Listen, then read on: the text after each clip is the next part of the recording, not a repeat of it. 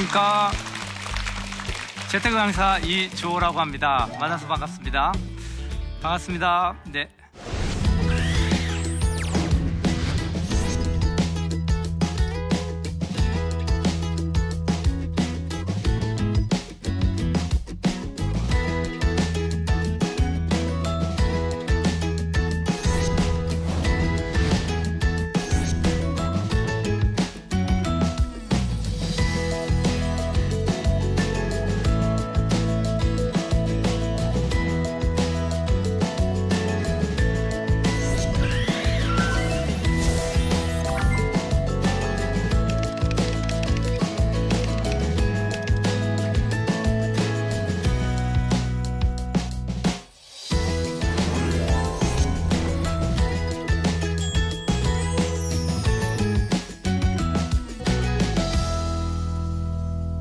오늘은 어, 신혼부부 재테크에 대해서 한번 얘기를 해보는 시간을 가지도록 하겠습니다.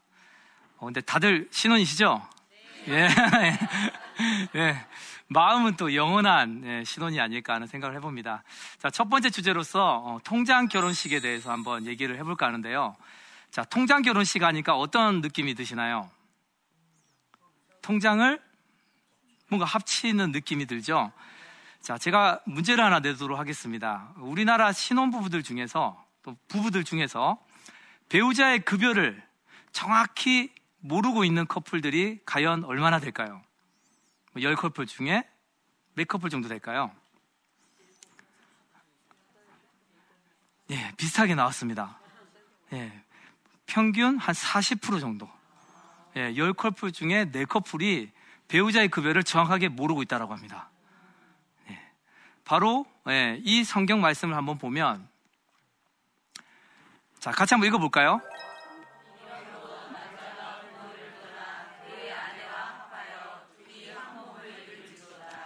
네, 너무나도 잘 아는 말씀이죠. 자, 이 말씀에 의하면 그의 아내와 합하여 둘이 한 몸을 이룬다고 했습니다. 자, 한 몸을 이룬다는 것은 당연히 육체적으로 그렇죠 하나가 되는 것도 의미하겠지만 더 나아가서 그렇죠 경제적으로 또 정서적으로 또 영적으로도 하나 한 몸이 된다는 것을 의미할 것입니다. 그렇죠? 자, 그러면 경제적으로 이렇게 한 몸을 이루어야 된다는 의미는 자, 부모를 떠나서 그렇죠? 경제적으로 부모에게부터 독립을 해서 부부가 정말 경제적 주체가 된다는 걸 의미할 겁니다. 그렇죠? 그것이 바로 진정한 예, 결혼의 의미고 통장 결혼식의 의미라는 거죠. 자, 제가 상담했던 한 부부가 있었습니다. 자, 이 부분은 어, 남편의 급여가 500만 원 정도 돼요. 자, 그런데 아내에게 월 생활비로 200만 원을 줍니다. 자, 근데 이 아내는 남편의 급여가 얼마인지 모르고 있는 상태예요. 그냥 200만 원 받아서 예, 둘째를 출산하고 이제 육아휴직 중이었거든요. 자, 그 200만 원을 가지고 자녀 교육비랑 생활비랑 이런 걸 다 쓰고 있었어요. 예, 그리고 나서 어, 남편은 그 500에서 어, 와이프에게 200을 주고 남은 300에 대해서는 본인이 어, 와이프 몰래, 아내 몰래 예, 주식 투자를 하고 있었다는 겁니다. 예, 그래서 저랑 상담하다가 어, 권유로 저의 권유로 어, 아내에게 모든 급여를 다 오픈을 하게 되었고 지금은 두 사람이 통장 결혼식을 한 상태에서 행복하게 잘 살고 있습니다. 예, 이렇게 통장 결혼식이 너무나도 중요하다는 거죠. 자, 부부에게 월급이란 어떤 의미일까요? 우리에게 월급이란 생계 맞습니다. 예, 먹고 살기 위한 거 그렇죠? 그리고 어떤 사람들은 뭐 꿈이다, 희망이다 이렇게 얘기를 하죠. 자, 근데 현실적으로 월급은 우리를 그냥 스쳐 지나가는 그렇죠? 우리를 스쳐 지나가는 무엇에 지나지 않는다는 거죠. 자, 이 그림을 보시면 아시겠지만 다 퍼갑니다. 그렇죠? 예, 퍼가요, 퍼가요, 퍼가요 하면서 예, 급여가 들어오자마자 우리 급여는 그대로 카드사랑 보험사, 각종 금융회사로 예, 우리 월급을 그대로 퍼날라주는 역할을 한다는 거죠. 자, 3, 40대 직장인 예, 대부분 급여의 60, 60%가 카드 대금으로 돈이 나가고 있습니다. 자, 평균 저축액은 월 44만 원밖에 되지 않고요. 월 44만 원씩 저축을 한다라고 하면 1억을 모으는데 무려 19년의 시간이 소요가 됩니다. 엄청나죠? 자, 그리고 주택담보대출. 자, 우리나라 가계부채가 지금 1300조가 넘어섰죠. 자, 주택담보대출이 있는 경우는 월급의 21%가 이 원리금 균등, 균등상한에 빠져나가고 있습니다. 급여가 300만 원이라고 한다면 매월 한 63만 원씩 정도가 예, 원리금 갚는데 원금과 이자를 갚는데 빠져나가고 있다는 거죠. 자, 그 정도로 월급이 제대로 관리가 되지 않고 통장 결혼식도 제대로 이루어지지 않는 상황이다. 이렇게 보시면 될 것 같고요. 자, 그런 다음에 제가 이제 추천을 해드리는 거. 겨, 통장을 결혼시킨 다음에 그 다음에 제가 추천해드리는 방법이 바로 이 통장 나누기입니다. 자, 통장을 결혼시켰는데 또 통장을 나누라고 하네요. 무슨 의미일까요? 그렇죠. 통장을 뭐 이혼시키라는 의미는 아니겠죠. 예, 통장 나누기의 의미는 통장을 목적별로 예, 쪼개라는 겁니다. 자, 어떤 식으로 하냐? 자, 여기 보시면 이 부부인 경우는 어, 다행히 통장 결혼식이 이루어진 상태입니다. 그래서 남편 급여가 한 270만 원 정도 예, 되고요. 그다음에 아내 급여가 한 200만 원 정도, 합쳐서 한 470만 원 정도가 부부 급여로 들어오고 있었고요. 자, 저희가 이제 선저축 후소비라는 말을 많이 듣잖아요. 강제적으로 먼저 저축을 하라라고 얘기를 합니다. 그래서 기혼인 경우는 예, 한 40%, 최대 40%까지, 미혼은 한 50% 이상을 저축을 하라라고 합니다. 자, 그래서 이 부부도 40%, 예, 두 사람 급여의 40%까지 저축을 저희가 권했고요. 자, 그러다 보니까 여기 보시면 예, 주택자금 80만원, 펀드로 50만원, 청약으로 10만원에서 140만원 정도가 주택 마련 자금으로 들어가고 있었고요. 자, 그 다음에 아이를 출산할 걸 대비해서 출산 준비 자금으로 예, 매월 15만 원씩을 저축을 하고 있었습니다. 자, 그리고 저는 이제 비상 자금 통장을 반드시 만들라고, 만들라고 건의를 해드리는데요. 자, 비상 자금 통장이 무슨 통장이죠? 비자금 말고요. 비자금 아닙니다. 비상 자금 통장은 비상시를 대비한 맞습니다. 비상시를 대비한 예비 통장이에요. 뭐 저수지 통장, 뭐 쿠션 통장 이런 표현을 쓰는데요. 자, 이 비상예비 자금 통장은 어떤 통장이냐면 어, 갑작스러운 실직이나 질병이 생길 수 있잖아요. 그렇죠? 자, 그럴 경우에 만약에 모아놓은 돈이 없다라고 하면 저축을 적금을 깨든, 깬다든지 펀드를 판매를 한다든지 뭐 그런 일이 생기겠죠. 자, 그런 걸 대비해서 미리미리 준비할 수 있는 통장이 바로 이 비상자금 통장입니다. 자, 비상자금 통장은 전문가들이 보통 생활비의 한 6배까지 최대 준비를 하라고 합니다. 자, 이 부부인 경우는 생활비가 75만 원 정도 돼요.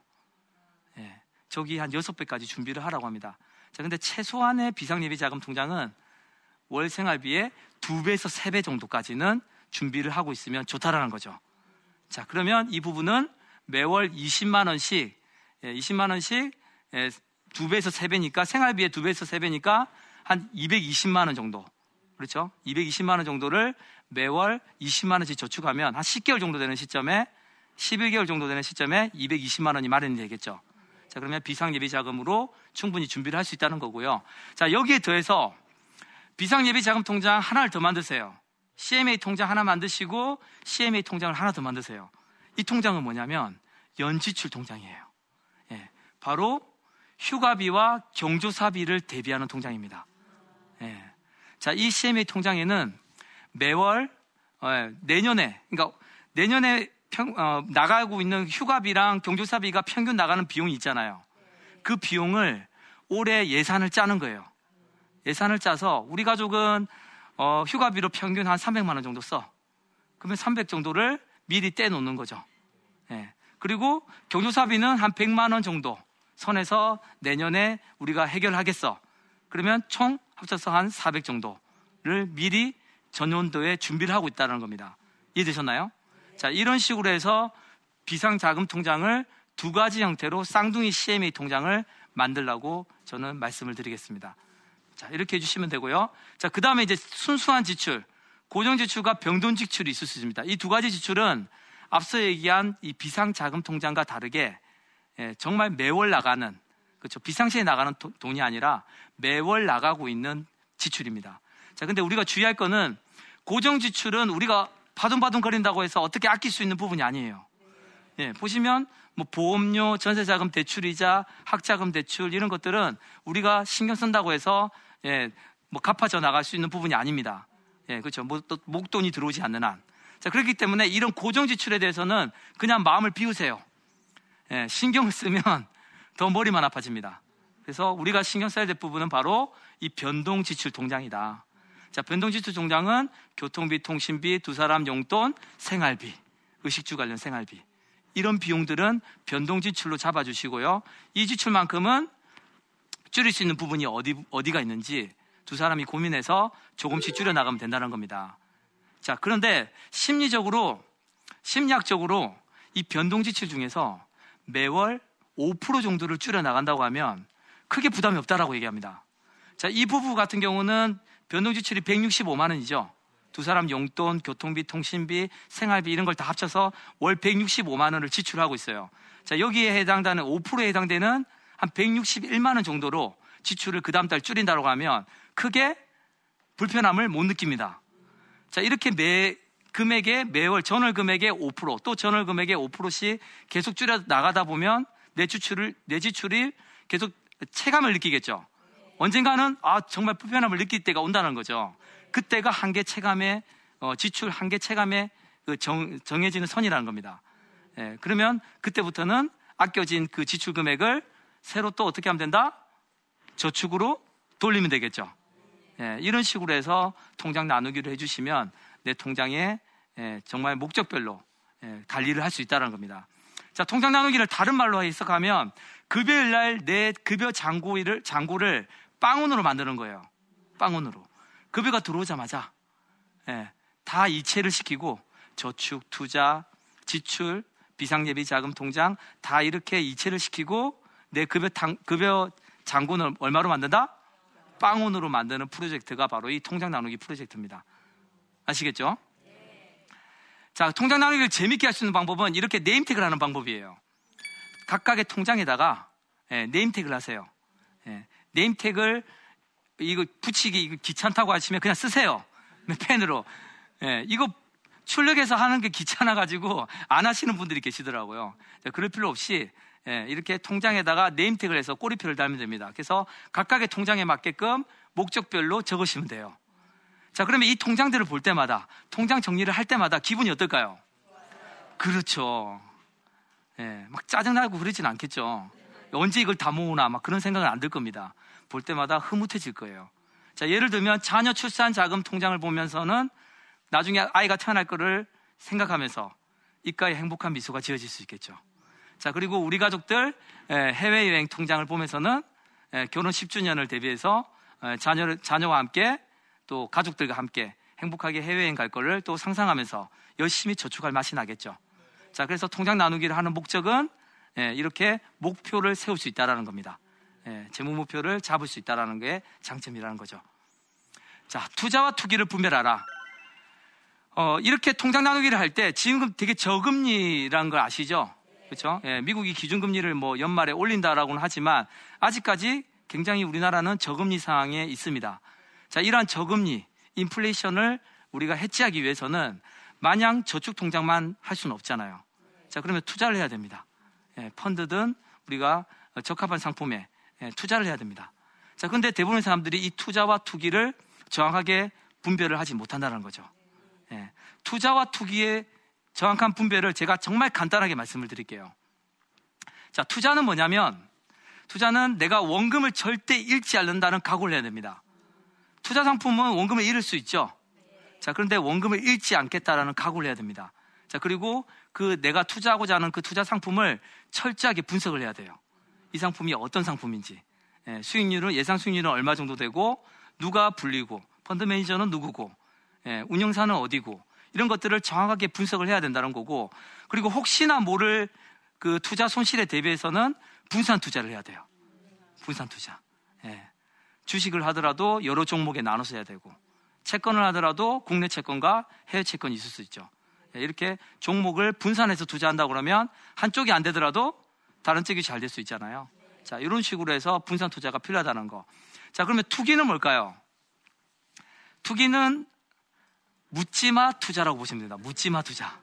예, 남들이 좋다고 하니까. 예, 거기가 좋다라고 그러는데 예전에 중국 펀드 붐이 불었었잖아요. 예, 중국 펀드 붐이 보면 우르르 그쪽으로 다 몰립니다. 예, 가보면 거의 끝물이에요. 예, 이미 중국 펀드로 다 상승하고 다 난 상황에서 끝물에 들어간다는 거죠.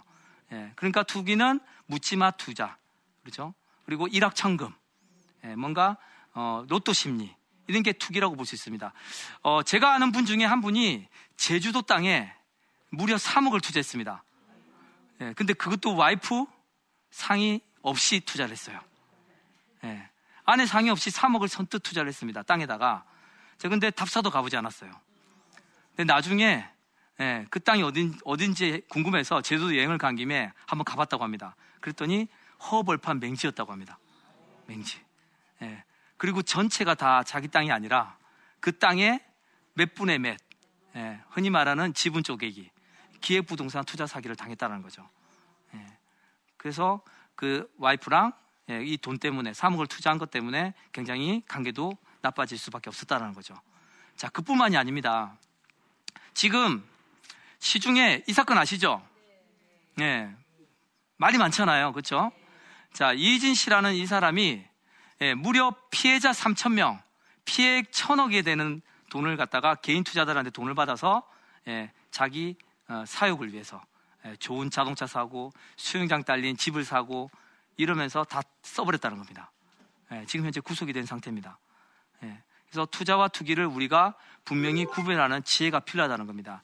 특히 어, 이 말씀에 보면 야고보서 말씀에 보면 이런 말씀이 있어요. 욕심이 잉태하면 죄를 낳고 죄가 장성한 지 사망을 낳는다고 했잖아요. 그래서 좀 더 많이 벌려고 하는 그 욕심. 예, 그, 그 욕심 때문에 아내랑 상의도 없이 남편과 상의도 없이 그냥 저질러 버린다는 거죠. 예, 그리고 그 만약에 손실이 나게 되면 그 손실을 또 커버하기 위해서 또 대출을 받아서 또 투자하게 되고 예, 이러면서 가게가 힘들어질 수밖에 없다라는 거죠. 성경은 분명히 욕심을 경고하고 있습니다. 자, 성경에 보면 또 달란트 비유라는 게 나옵니다. 아시죠? 예, 간단하게 말씀드리면 5, 2, 1을 주인이 맡기고 가잖아요. 근데 주인이 돌아와서 결산을 해보니까 5달란트, 2달란트 맡긴 사람은 10달란트, 4달란트를 남기죠. 예, 무려 수익률 100%를 냅니다. 자, 그런데 1달란트 맡긴 사람은 어떻게 하나요? 그렇죠. 원금을 그대로 돌려줍니다. 땅에 묻어두고 주인님, 제가 두려워서 땅에 묻어뒀습니다 하면서 원금을 돌려줘요. 그 주인이 악하고 게으른 종이라면서 그 돈을 뺏어서 10달란트 사람에게 줘버리죠. 자, 이게 달란트 비유예요. 여기까지는 잘 아시는 부분입니다. 자, 근데 제가 성경을 자세히 한번 봤어요. 자세히 보니까 이런 단어가 나옵니다. 첫 번째 뭐라고 되어 있나요? 각각 그 재능대로. 각각 그 재능대로 5, 2, 1달란트를 맡깁니다. 주인은 알고 있었던 거예요. 네. 종들이 얼마나 돈을 잘 관리하고 얼마나 잘 돈을 불릴 수 있는지 예, 그 능력을 주인을 알고 있었다는 거죠. 자, 이걸 무엇이 뜻하느냐? 우리 부부들 중에서도 돈에 대해서 잘 관리할 수 있는 능력이 조금 더 탁월한 사람이 있을 겁니다. 예, 당연히 있겠죠. 예, 노래를 잘하는 사람이 있을 수 있고, 그렇죠? 운동을 잘하는 사람이 있을 수 있고, 하나님 주신 달란트가 다 다르기 때문에 분명히 이 돈에 대해서도 예, 수에 좀 밝고, 그렇죠? 흔히 말하는 엑셀도 좀 잘 다루고, 그렇죠? 계산 빠르고, 이런 분이 분명히 배우자 중에 한 분이 있을 거예요. 그분에게 통장 관리를 맡기라는 겁니다. 예. 그분에게 통장 관리를 맡기고 그분이 관리를 하는 거예요. 가계부도 쓰고 지출도 관리하고 다 하는 겁니다. 자, 그런데 중요한 거는 통장을 관리한다고 해서 가정 경제에 어떤 경제권을 쥐고, 있다, 쥐고 있다라는 것은 아니라는 거죠. 아시겠죠? 관리만 할 뿐이지 어떤 초과 지출이 발생하다든지 또 적합한 투자처가 있다든지 이럴 경우에는 그 다른 배우자와 상의를 해야 된다는 거죠. 예, 이게 지혜로운 예, 부부의 모습이라는 거죠. 자, 저희 부부 얘기를 한번 들어보도록 하겠습니다. 어, 저는 2009년에 결혼을 했고요. 올해로 결혼 8년 차입니다. 8년 차. 예. 어, 저희 부부 같은 경우는 어, 통장 관리를 누가 할까요? 제가 할까요? 저는 참고로 금융권에 지금 10년째 근무를 하고 있습니다. 그러면 당연히 제가 해야 되겠죠. 그렇죠. 저희 아내는 전업주부니까. 자, 그런데 저희 아내가 하고 있어요. 저희 아내가 저보다 예, 숫자에 훨씬 더 밝아요. 똑부러져요. 예, 지출과 이 수입 관리 이런 것들에 굉장히 똑부러지게 관리를 합니다. 그래서 제가 모든 자금을 월급이 들어오자마자 저희 아내한테 다 보냅니다. 그럼 저희 아내가 거기서 지출하고 또 나갈 때 나가고 저축할 때 저축하고 이런 식으로 통장 나누기를 해요. 그리고 그 내용을 저한테 카톡으로 보내줍니다. 예. 이렇게 썼다, 이렇게 썼다면서 캡처 떠서 막 보내줘요. 저는 너무 편하고 감사해요. 예. 저보다 더 통장을 잘 관리할 수 있는, 돈을 잘 관리할 수 있는 배우자가 있음에 참으로 감사합니다. 자, 그래서 어, 여러분들도 배우자 중에 어, 떤 사람이 더 통장에 대해서, 돈에 대해서 어, 관리를 잘할 수 있는지 그 사람을 선정해서 예, 반드시 이 통장 나누기를 실천해 보시길 바라겠습니다. 자, 월급으로도 행복한 가정. 저의 어, 작은 꿈이라고 한다면 많든 적든 우리의 소중한 월급만으로도 어, 행복한 가정을 이루는 게그 어, 이루는 꿈을 제가 도와드리는 게 저의 작은 소망입니다. 자, 그러면 돈보다 중요한 게 뭘까? 한번 생각을 해봤어요. 돈보다 중요한 게 뭘까? 바로 예, 진심을 다하는 마음이지 않을까. 예, 배우자가 정말 쥐꼬리 많은 월급을 받아옵니다. 예, 정말 많은 급여인데 본인 관점에서는 그냥 쥐꼬리일 수 있잖아요. 예, 다른 사람하고 비교하니까.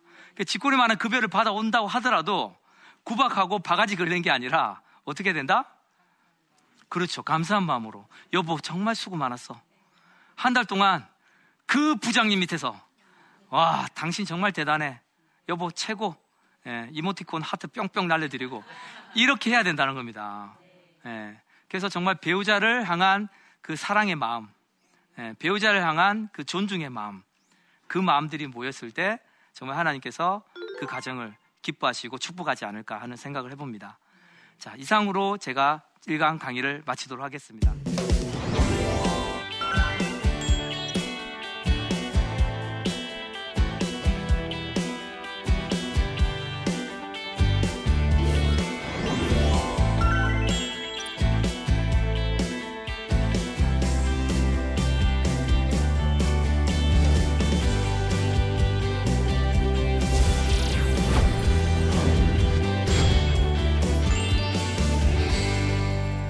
네, 여기 있는 분들 중에 몇 분이 어, 질문을 해주셨습니다. 그래서 이 시간 어, 그 질문에 대해서 좀 질의응답 시간을 갖도록 하겠습니다. 네, 첫 번째 질문입니다. 제 남편은 재테크를 잘하는 편이긴 하지만 저한테는 월급도 공유하지 않고 생활비만 갖다 줍니다. 어떻게 얘기하며 설득하면 좋을까요? 사실 이 부분이 어, 쉽지가 않습니다. 자, 여기서 보시면 월급을 공유하지 않고 생활비만 갖다 줍니다는 질문을 하셨죠. 자, 어떤 분들은 월급을 공유하긴 합니다. 그런데 축소해서 공유합니다. 예, 아까 예를 들었던 그 커플들처럼 급여가 500인데 뭐 400이다, 300이다 이런 식으로 이런 식으로 해서 자기 급여를 낮춰서 얘기를 한다는 거죠. 그리고 그 속였던 예, 그 세이브됐던 자기 입장에서 세이브됐던 그 급여에 대해서는 예, 남편 몰래, 아내 몰래 어떻게 한다? 예, 다른 데다가 투자를 한다는 겁니다. 예, 그게 투기가 될 확률이 굉장히 높다라는 거죠. 자, 그래서 이런 경우에는 어, 방법이 없습니다. 그냥 솔직하게 다 얘기를 해야 됩니다. 예, 예, 왜냐하면 부부가 서로 대화를 안 하는 건 말이 안 되잖아요. 그렇죠? 그렇죠? 예, 각방을 만약에 쓰게 되면 안 되잖아요. 만약에 월급들 서로 공유하지 않고 월급 통장을 각방을 쓰게 되면 통장 결혼식을 시키지 않고 통장을 각방을 쓰게 되면 어떤 일이 벌어질까요? 그렇죠. 싸우게 되고 나중에는 극단적으로 이혼까지 이어지겠죠. 통장도 똑같다는 겁니다. 다 공유를 해야 되고 예, 통장끼리 결혼식을 반드시 시켜줘야 된다는 거죠. 또 그것이 부부에 대한 예, 신의가 아닐까요? 그렇죠? 저는 그렇게 생각합니다. 다음 질문 한번 보도록 할게요. 30대 가정주부입니다. 날마다 작은 거라도 뭔가를 사야지만 적성이 풀립니다. 이런 지출 습관 어떻게 하면 고칠 수 있을까요? 어, 이거 딱 질문을 보니까 제가 홈쇼핑이 생각이 나네요. 네. 홈쇼핑을 주부들이 많이 그 보는 시간대를 배정하는 거 아시죠? 그렇죠. 네. 특히 드라마와 그 드라마 잠깐 쉴 때, 그 사이에 많이 들어간다고 합니다. 예, 그 정도로 이 쇼핑 중독이 주부들을 타겟으로 해서 예, 어떤 기업의 상술이라고 볼 수 있다는 거죠. 자, 이거를 어, 고칠 수 있는 방법은 제가 심리학자는 아니지만 저는 그런 방법을 한번 써보겠어요. 예산을 정하는 거예요. 예, 그 쇼핑 중독에 빠져 있는 아내, 그 아내를 일단 이해를 해줘야 됩니다. 남편이 게임 중독에 빠진 거랑 아이들이 스마트폰 중독에 빠진 거랑 뭐가 다릅니까? 그렇잖아요. 예, 그 모습을 이해를 해주세요. 이해를 해주고 대신 대화를 통해서 협의를 합니다. 당신 이런 이런 거 사는 거 좋아하는 거 나 알아. 자 그러면 한 달에 우리가 그 기준을 정하자고. 한 달에 한 20만 원, 10만 원. 그리고 생일날이나 뭐 결혼 기념이나 특별한 날에는 예, 뭐 루이비통이나 괜찮은 괜찮은 가방이나 이런 거 있잖아요. 이렇게 기준을 정해서 남편과 상의를 하라는 거죠. 예, 자기 혼자는 그것을 이기기 힘들다고 하면 상의해서 그 지출의 한도를 정해놓고 그렇죠? 그만큼만 쓰게끔 남편과 서로 얘기를 하고 또 그 쓴 만큼은 서로 공유하고요. 그렇죠? 통장을 제가 서로 공유하라고 말씀드렸잖아요. 자 그렇게 공유하면서 한다고 하면 이 지출 습관도 좀 줄여주지 줄여줄 수 있지 않을까 하는 생각을 해봅니다. 이해되셨나요? 네. 이것으로 해서 제가 첫 번째 강의 통장 결혼식에 대해서 강의를 했는데요. 어떻게 좀 도움이 되셨나요? 네. 네. 자, 부부가 어, 한 몸을 이룬다라는 것은 정말 경제적으로도 정서적으로도 영적으로도 하나가 된다는 것을 의미하는 것 같습니다. 예, 정말 영적으로 정서적으로 하나가 됐다고 하더라도 어, 통장을 하나로 합치지 않고 남편의 아내의 급여를 서로서로 모르는 상태에서 서로 속이는 영에 의해서 이걸로 산다고 하면 그 하나님 기뻐하시는 모습이 아니지 않겠습니까? 그래서 반드시 경제적으로도 통장을 결혼시키면서 두 사람이 행복한 가정을 이루시길 진심으로 기도드리겠습니다. 감사합니다.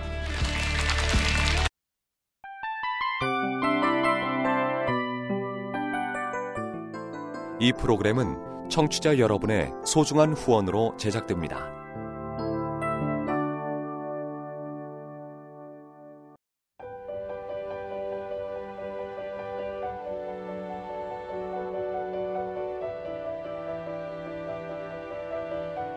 세상에는 수많은 교회들이 있지만 더 깊이 있는 말씀 강해를 찾기 위해 크기로만 교회를 선정하지 않습니다. 보다 좋은 영적 콘텐츠를 더 많이 나누기 위해 방송비를 받지 않습니다. 1년 365일 복음만 전하고 싶어서 우리는 광고를 하지 않습니다. 온누리의 복음을 땅끝까지 CGN TV와 함께 땅끝 성교사가 되주세요